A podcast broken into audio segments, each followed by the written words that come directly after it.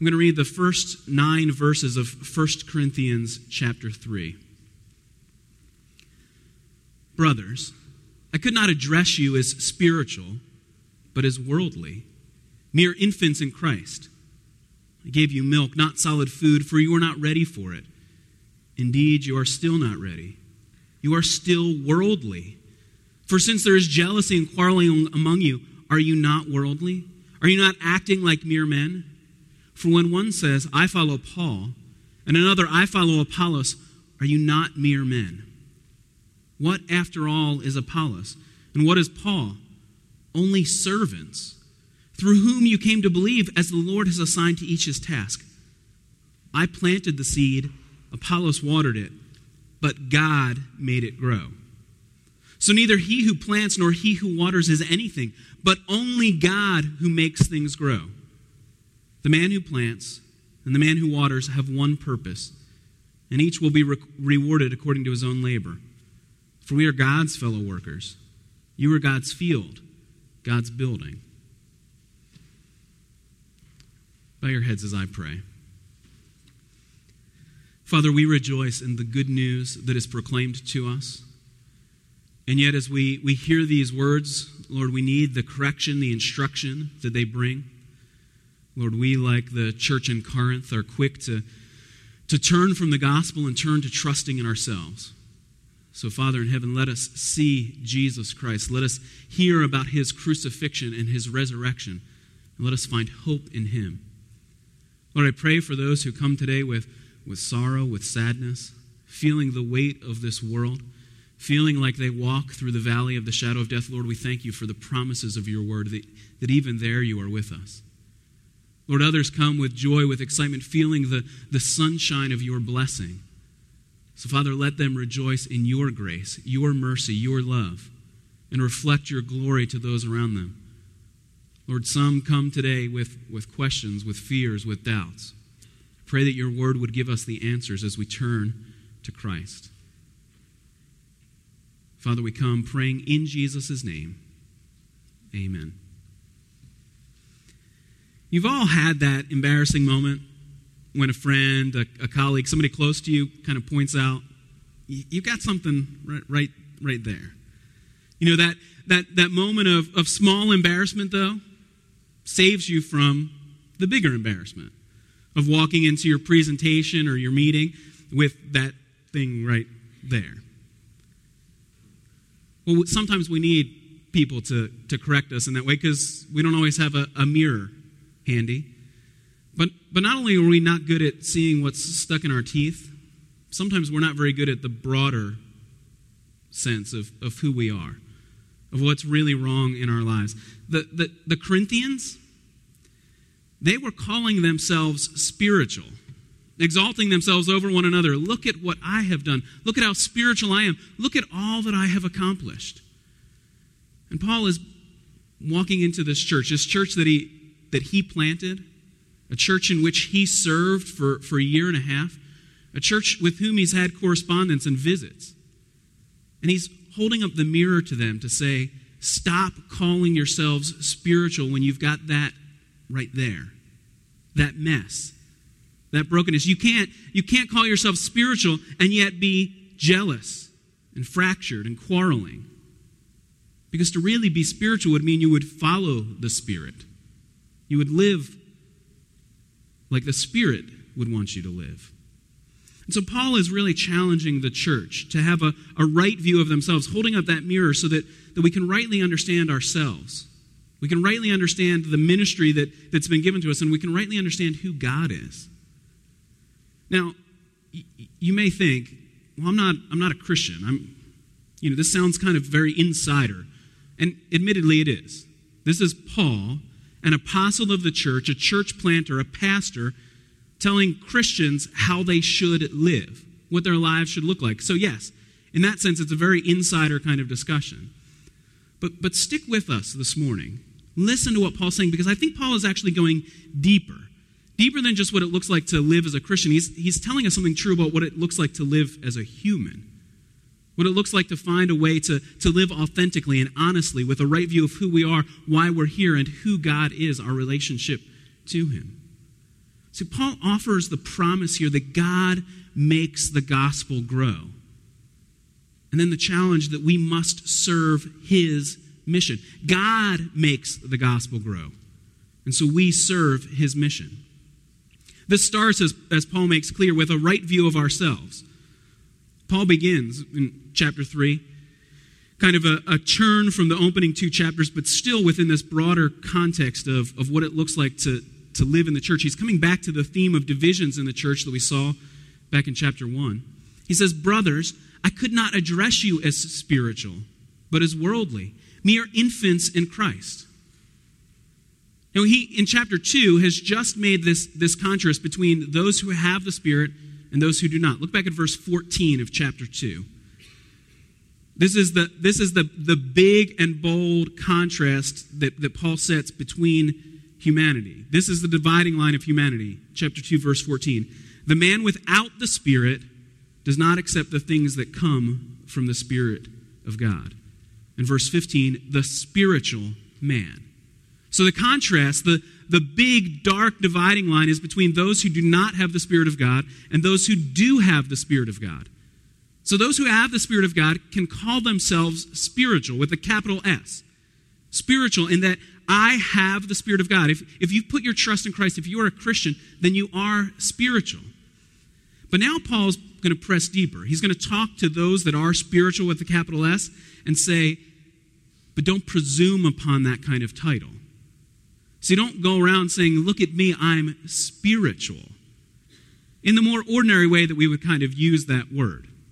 The ordinary sense of, I've reached a, a higher stage of enlightenment. I've progressed further than you. I know more than you. Paul says, I can't address you as spiritual because you're acting like infants. I mean, not even children. You're acting like infants. You're infantile believers. Now, it's important, though, that we do notice he is talking to Christians. Look at the very first word of, of this chapter. Brothers. Brothers and sisters. It's the, it's the familial term that Paul uses to describe fellow Christians. So he's talking to Christians, but he's saying, stop acting like infants. And one of the ways you act like an infant is when you say, look at how great I am. Look at what I have accomplished. Look at how spiritual I am. He's saying, I can't even rightly use the term spiritual to describe you. Yes, with the big capital S, you have the Spirit, but you're not living like it. You're living like children, like infants. And so I had to give you milk, not solid food, because you're, you're not ready. Look at how he describes the, the church in verse three. You are still worldly. You're living by the desires, the patterns of the world, the flesh, the sinful nature that, that's within you. You're letting the world and its standards, your own sinfulness, gain control. You're acting like children, like mere men, verse four says. Paul is, is telling them that, that you're not acting like the one who is spiritual. You're acting like the one who just chases after your, your heart's, your own heart's desires, not the desires of God's Spirit. It's the same kind of, of language that, that the Apostle Paul uses throughout his letters. We can see it clearly in Romans, Romans chapter eight, when he describes the one who is worldly, the one who is of the flesh, of the sinful nature. In Romans eight, verse seven, he says, the sinful mind is hostile to God. It does not submit to God's laws, nor can it do so. Those controlled by the sinful nature cannot please God. See, if you are a Christian, you've been, you've been bought by Christ. You belong to the Spirit, and so act like spiritual people. Stop acting like infants. Stop acting in worldly, selfish manners. And Paul can point out to the church the problems. In verse three, there's jealousy, quarreling among you. That's the evidence. The evidence that, that one of you in verse four says, I follow Paul. Another says, I follow Apollos. Chapter one says, some were even saying, I follow Peter or I follow Christ. I mean, that's the really spiritual category. I'm even better than the rest of you. Paul says, as soon as you do that, you're betraying your, your worldly desires, your sinfulness. See, Paul expects spiritual growth in the church. He's telling them that, that they weren't ready for, for, for solid food. He had to keep giving them milk, but they're still not ready. But he's expecting spiritual growth. If you have the Spirit, then the Spirit will bring about the fruit of the Spirit, will bring about real change in your lives. I mean, Paul wants to see them, wants to see progress ethically, behaviorally, morally, spiritually in their lives. They should become more and more like Christ. Now, in, in the world in which we live, this, this idea of, of progress when it comes to ethics is often, often put in this category. You need to make sure you're on the right side of history. And so is, is, is that what Paul is saying? Is Paul saying you need to you need to progress beyond the repressive moral structures that were keeping you down? You need to, to reach this new level of enlightenment. Because how's that argument used today? You need to be on the right side of history. It's used to, to move away from the repress what, what feel like those repressive, old-fashioned kind of moral standards. And so when it comes to, to sexual ethics, we're told, you need to be on the right side of history. When it comes to questions about gender identity, you need to be on the right side of history. Is that what Paul is saying? Is Paul saying, when he, when he says he expects spiritual progress, is he saying you need to change your standards?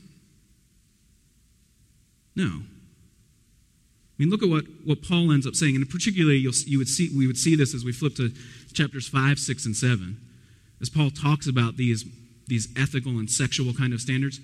He's saying, I expect progress from you. And that means going back and listening to what God has to say.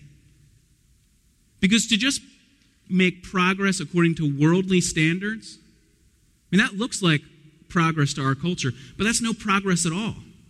Because what are you measuring it against?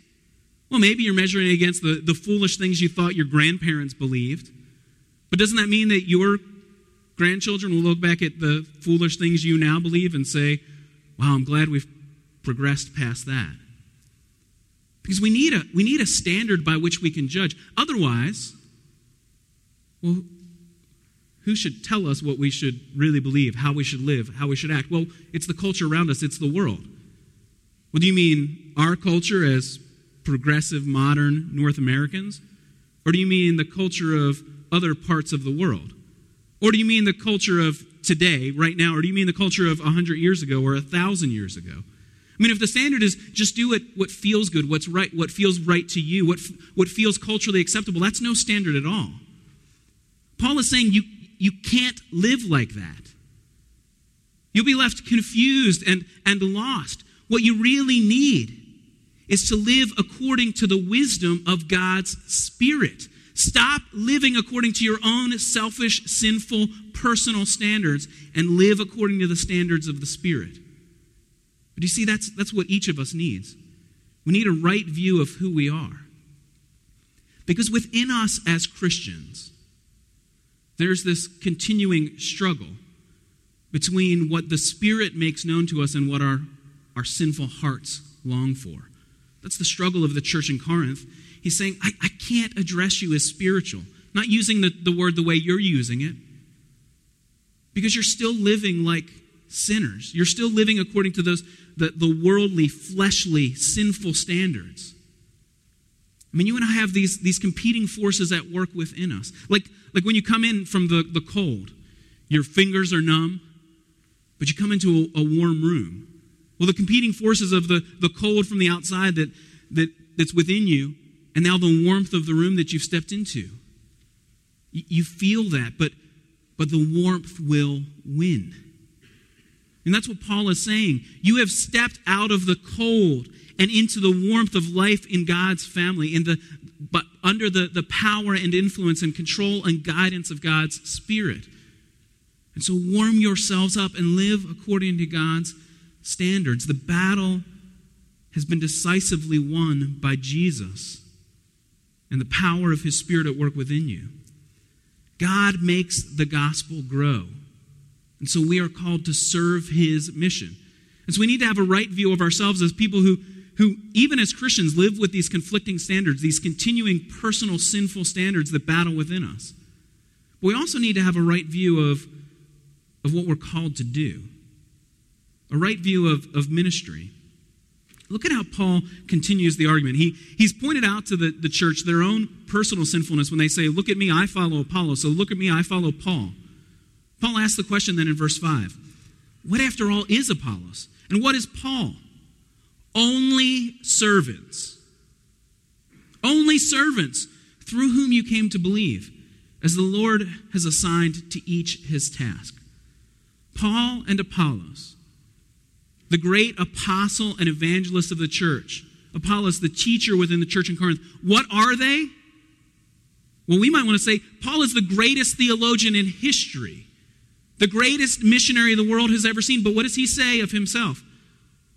I'm only a servant. A servant who has no authority on his own, a servant who has no power of his own, but comes representing the Lord. The Lord is the one who assigned each of them his task. Then Paul in verse six says, I planted the seed. So Paul was the first one to go to Corinth with the gospel, taking the good news of Jesus Christ to this city. He planted the church. Apollos watered it.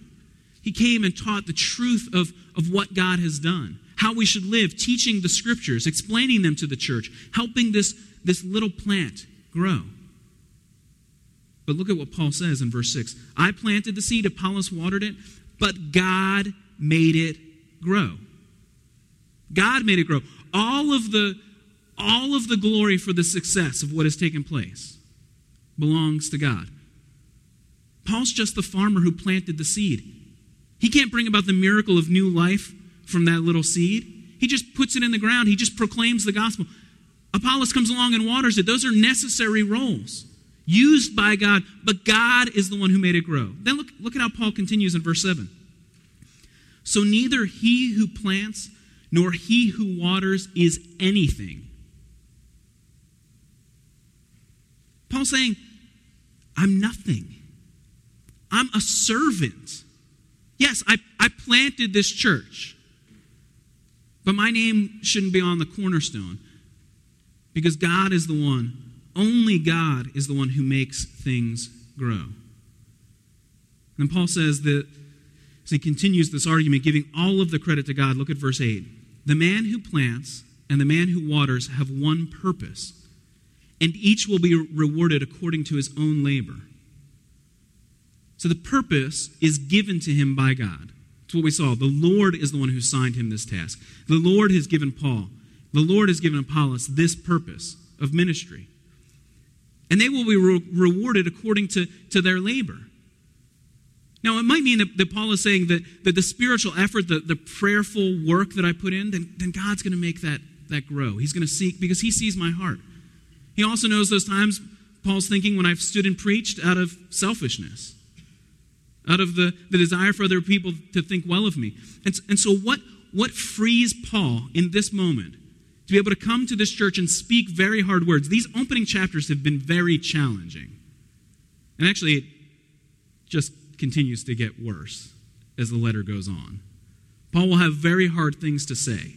Why is Paul willing to speak so directly and with such harsh and clear and powerful words? Because he's not worried about what they will think of him. His task has been assigned to him by God. His purpose is directed by God. His reward comes from God. He doesn't need the church to validate him, to prove his worth, his significance. And you see, this, this is actually where I think now we're, we're getting deeper into what it means to be human. Because you and I regularly, consistently look to other people to make us feel good about ourselves, to validate what we've done. That is a danger for the preacher who stands before you and thinks, won't they think I'm so spiritual? I will consolidate into the twenty-seven most brilliant minutes, the greatest truths they have ever heard. They will get to see the twenty-seven best minutes of my week, and they will think I'm great. And yet, I lose sleep at night over what you'll think of me. Now, there are times when pastorally I, I should be losing sleep because I'm praying for you. I'm at at the hospital room with you. I'm, I'm involved in ministry with you, but I shouldn't lose sleep just because I'm afraid or frustrated by what's happening. Because what does that show? That just that's the that's the Holy Spirit holding up the mirror to my own heart and saying, Kevin, you're getting your worth, your value from your work, from your ministry. No, your reward. Your reward for ministry doesn't come from the people around you. Yes, there are times when I when I get to celebrate in great joy the way God's at work in you. We as a church will celebrate today with great joy as Faith makes a profession of faith before us. And I have the privilege to baptize her. I get the great joy of seeing God at work in you. But my reward doesn't come from how, how great you think I am, but the purpose that God has given to me. And so, so how do we move past that, that desire to have other people validate us, affirm us? Paul's telling us here in verse seven, think rightly about who you are, about your purpose. Neither he who plants nor he who waters is anything. That's where you need to start. I'm nothing. Nothing. Only God deserves the glory and praise. But then with that, see, see that's where some of us stop. And we're okay, like, I get, I'm there, Kevin. I don't feel like anything. Not today, not this week, not this month. But, but we need to keep going to verse eight, where we're reminded, I'm nothing, but I have a purpose that's given by God.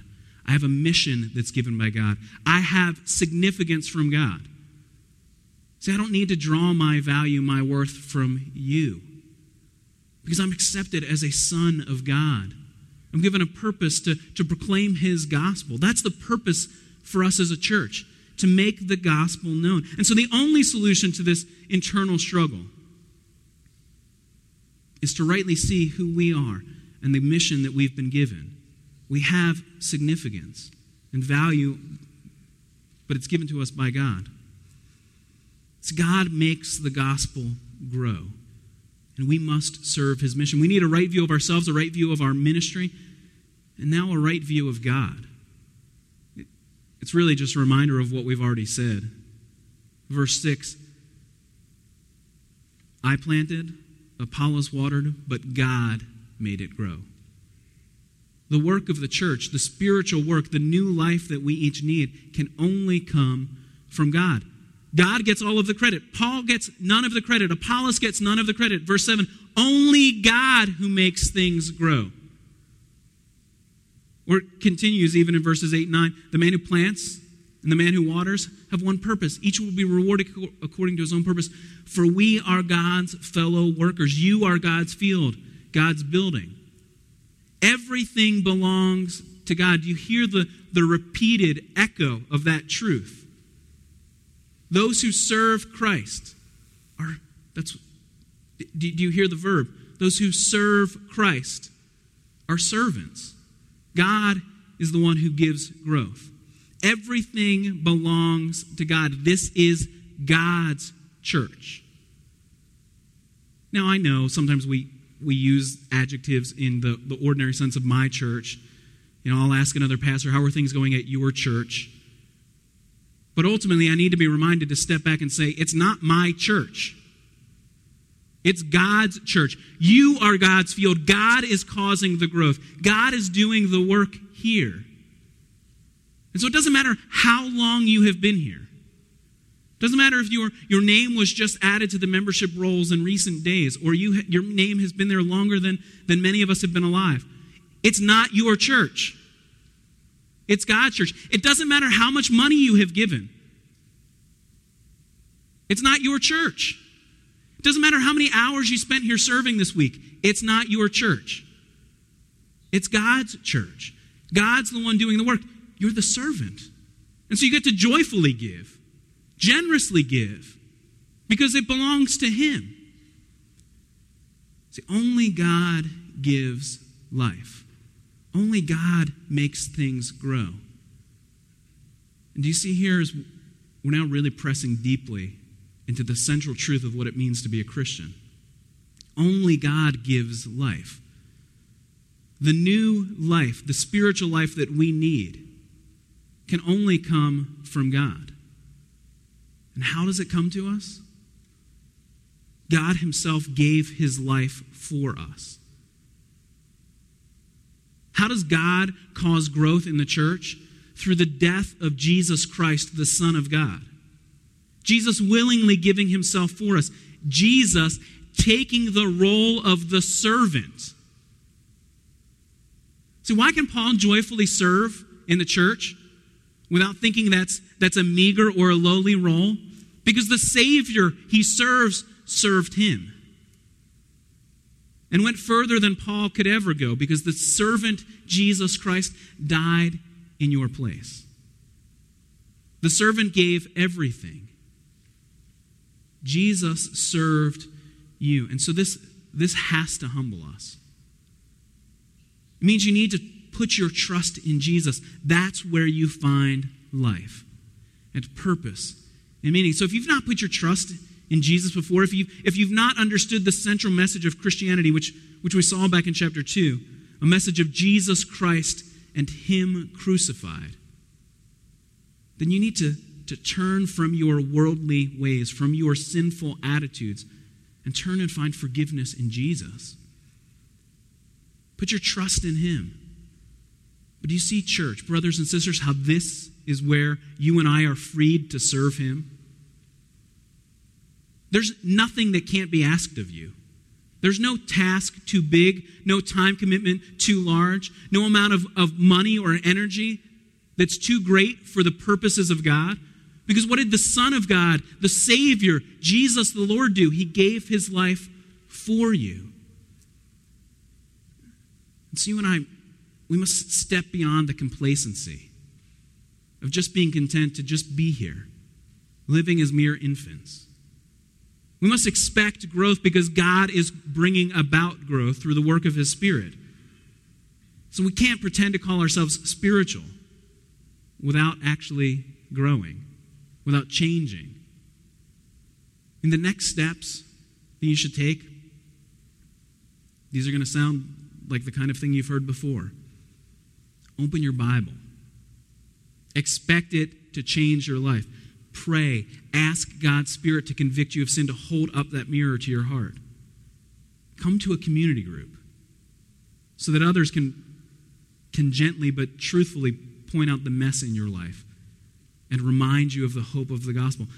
Sit in a Sunday school class and diligently study Scripture with others. Yeah, they're not profound steps.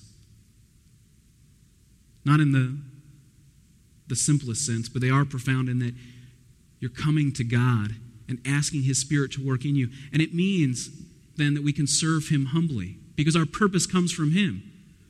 We're not merely validated by what other people say, by their thanks. We serve because it's God's church. So if we're going to call ourselves spiritual, then we should expect growth. We should be willing to serve. We should derive our purpose from God. Give him all the glory. Jonathan Edwards is the greatest American theologian. I mean, we don't need to qualify it with of the eighteenth century. I mean, he's the greatest American theologian. His, his writings on, on theology and on spiritual revival are still read and devoured today.